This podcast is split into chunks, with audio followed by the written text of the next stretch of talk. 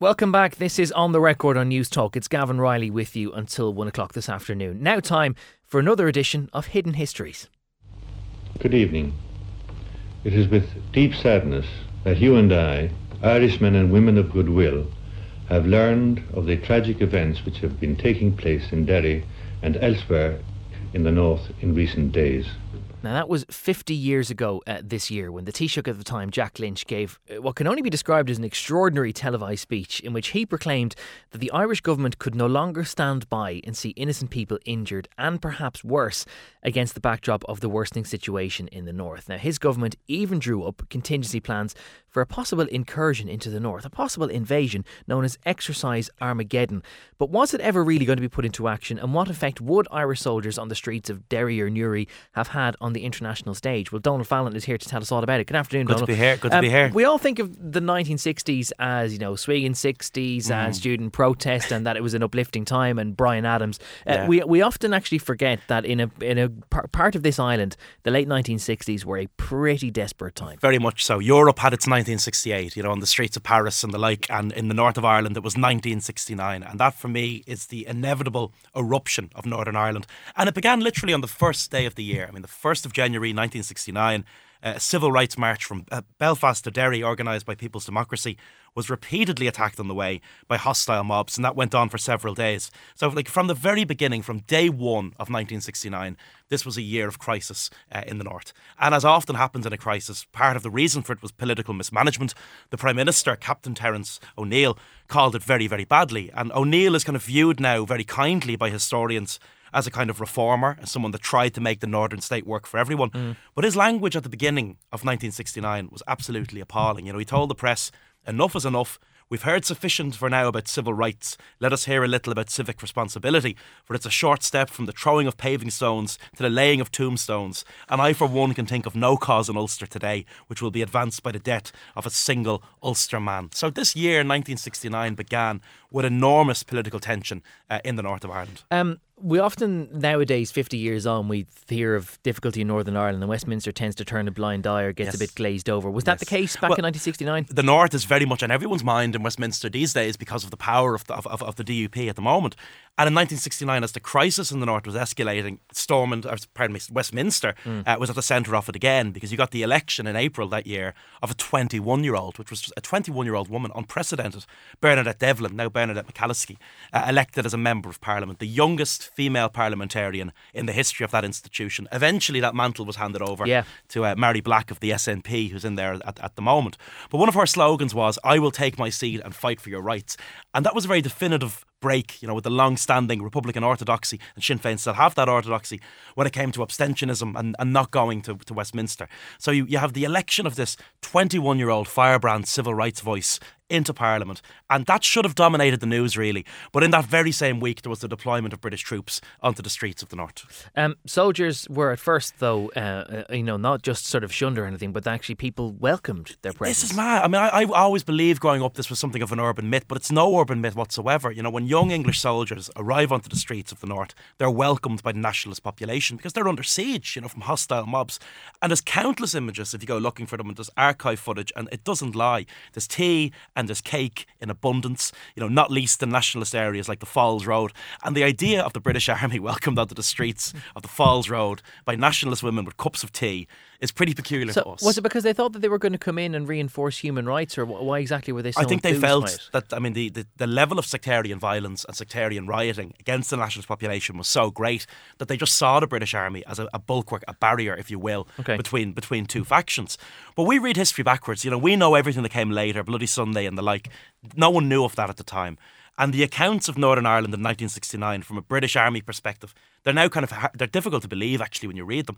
Peter, we don't have a surname for this man, but he was a member of the Royal Highland Fusiliers sent to Armagh, and his memories of the North in '69 are just mad. He says. We took part in church parades, and on Sundays we go to church, and the Catholic lads to chapel, dressed in full uniform. The regiment was split between Armagh, Dungannon, and Enniskillen, and we used to go regularly to dances in Dungannon. We weren't aware of Protestant and Catholic areas or pubs then, and I don't really know if these existed.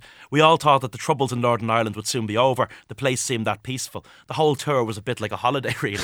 I mean, given the course of Northern Irish history, it's extraordinary that in 1969, that's how a British soldier on the ground felt. Yeah, obviously, didn't stay much like a holiday feeling for very long, though. No, things changed very quickly. And I think there was that hope in the nationalist ghettos, and they were ghettos, you know, some of the most impoverished areas in Britain and Ireland in the early days of 69. And that kind of hope remained into the summer.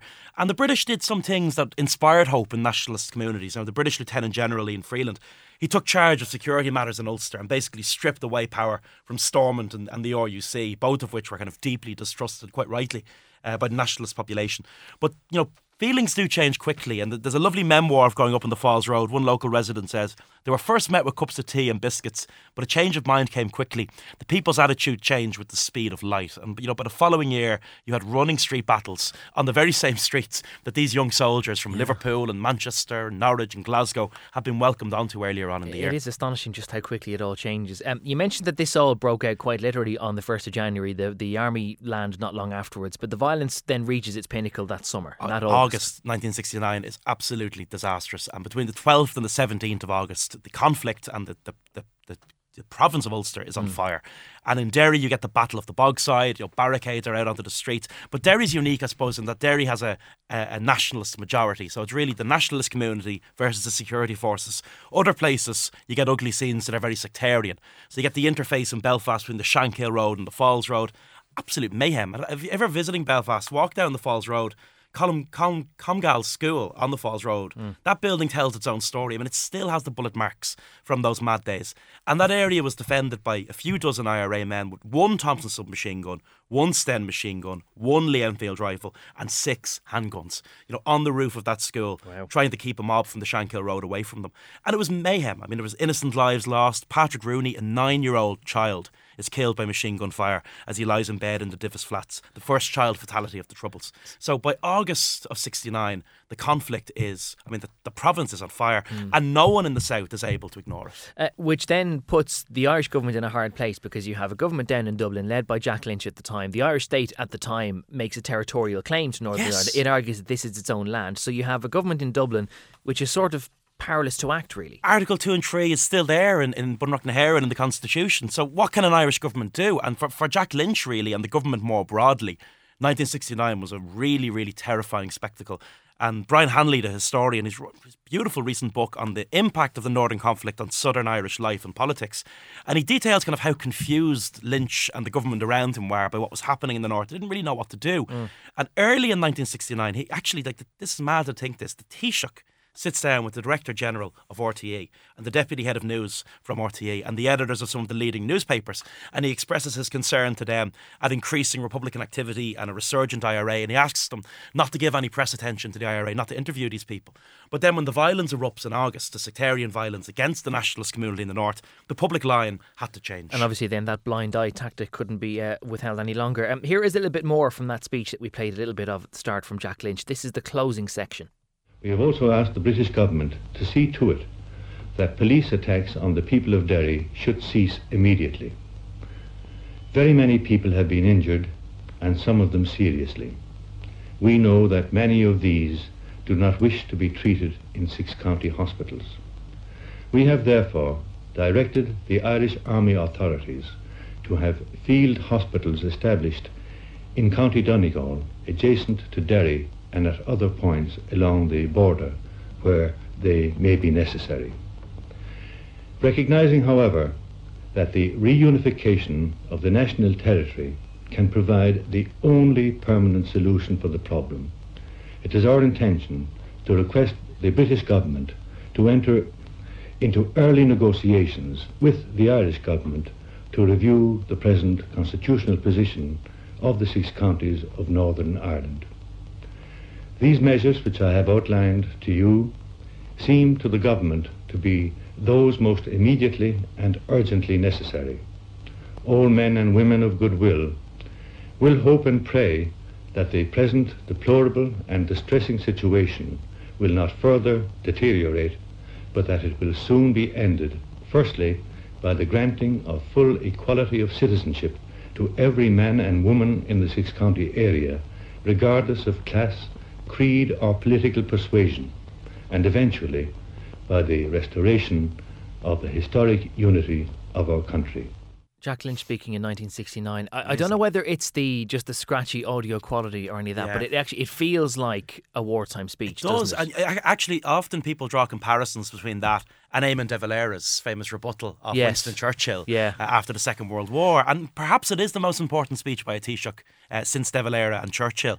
But I mean, that was delivered on television. That was the difference. You know, Dev went on the radio, Lynch went on TV. And TV was a very new phenomenon in 1960s Ireland. Mm. And I think kind of added to the sense of it. And it panicked people, you know, in the northern state in particular. And unionists said, look, we want thousands of police reservists on the border uh, in, in, case they come over. And Ian Paisley refers in public, he says that Lynch is behaving like, like Adolf Hitler. Uh, Pádraig Faulkner, who's a government member and a Lynch supporter, in his memoir, he actually says, no, Lynch hit the right note perfectly. Mm. He says, some now find part of the final version of that speech to be less than diplomatic, but it must be remembered that it was a very emotive time and nobody raised any objections. So Lynch, against the backdrop of this total chaos, has gone to the Irish Army mm. and has asked them to draw up contingency plans for a potential invasion of the North, exercise Armageddon. And that leaves the question what's he playing at? You know, because it's yeah. a time when both Ireland and her next door neighbour were heading towards the European Economic Community, the EEC, and the invasion of a kind of friendly member state yeah. by us would have played pretty badly for that. Sure. But undoubtedly, I think the primary logic of the Irish Army going north would have been the force of reaction from the United Nations, and it would have led to the deployment of a peacekeeping force. Well, it is striking when you see all of that that this wasn't just a, a paper plan; that this was something that was genuinely being being entertained at the highest levels. Uh, what did actually happen then, if not invasion? All that the studies revealed, I mean, when, when, when Lynch sent them to sit down and, and, and look at this in detail, was how under resourced the state forces were for any such intervention. They couldn't do it. But the document did suggest Derry, Strabane, Enniskillen, and Newry as potentially most fitting for infantry operations if we went over the border. And I suppose there are two reasons for that. One, demographics, you know, nationalist majorities, mm-hmm. and also proximity. But what's kind of mad is the document also identifies the BBC studios in Belfast as a primary target for destruction, along with Belfast Airport, docks, and main industries. And it says that due to their distance from the border, any any military operations against these targets should preferably be of, a, of the unconventional type.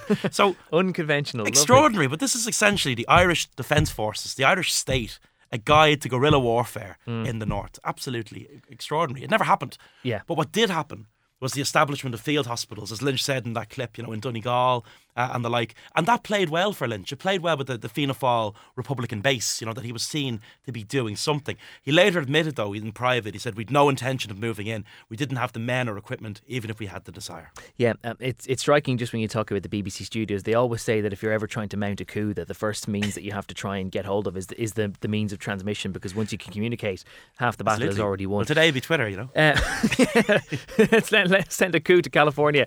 Um, now, it was ridiculed by some at the time, but actually, all of what you've summarised there, Jack Lynch actually did make a real impact. He did, and the, the, the great the great nationalist song of the day up in the north when Jack Lynch came out from Dublin and he had ten thousand men. He marched them to the border and then he marched them home again. like but, the, you know, the Grand Old Duke of Cork.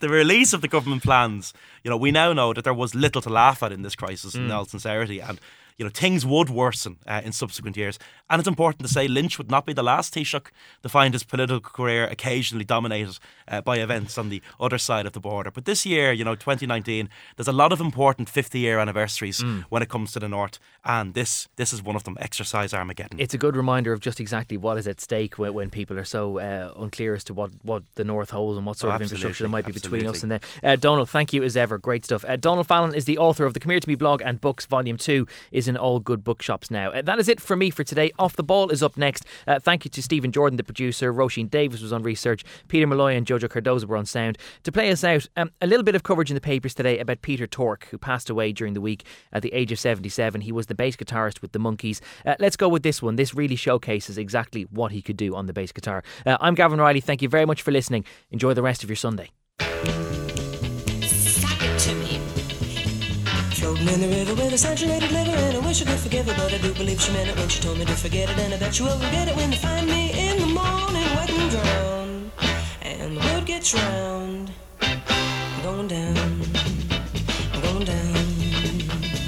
I'm coming up for air with pretty stuff under there Like I said, I didn't care And I forgot to leave a note And it's so hard to stay afloat I'm soaking wet without a boat And I knew I should have taken off my shoes.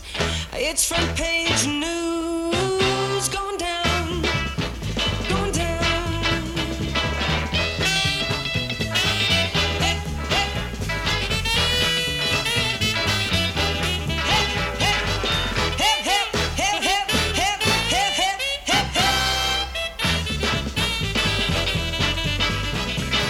wish I had another drink. I wouldn't be so hard to sing. I should have.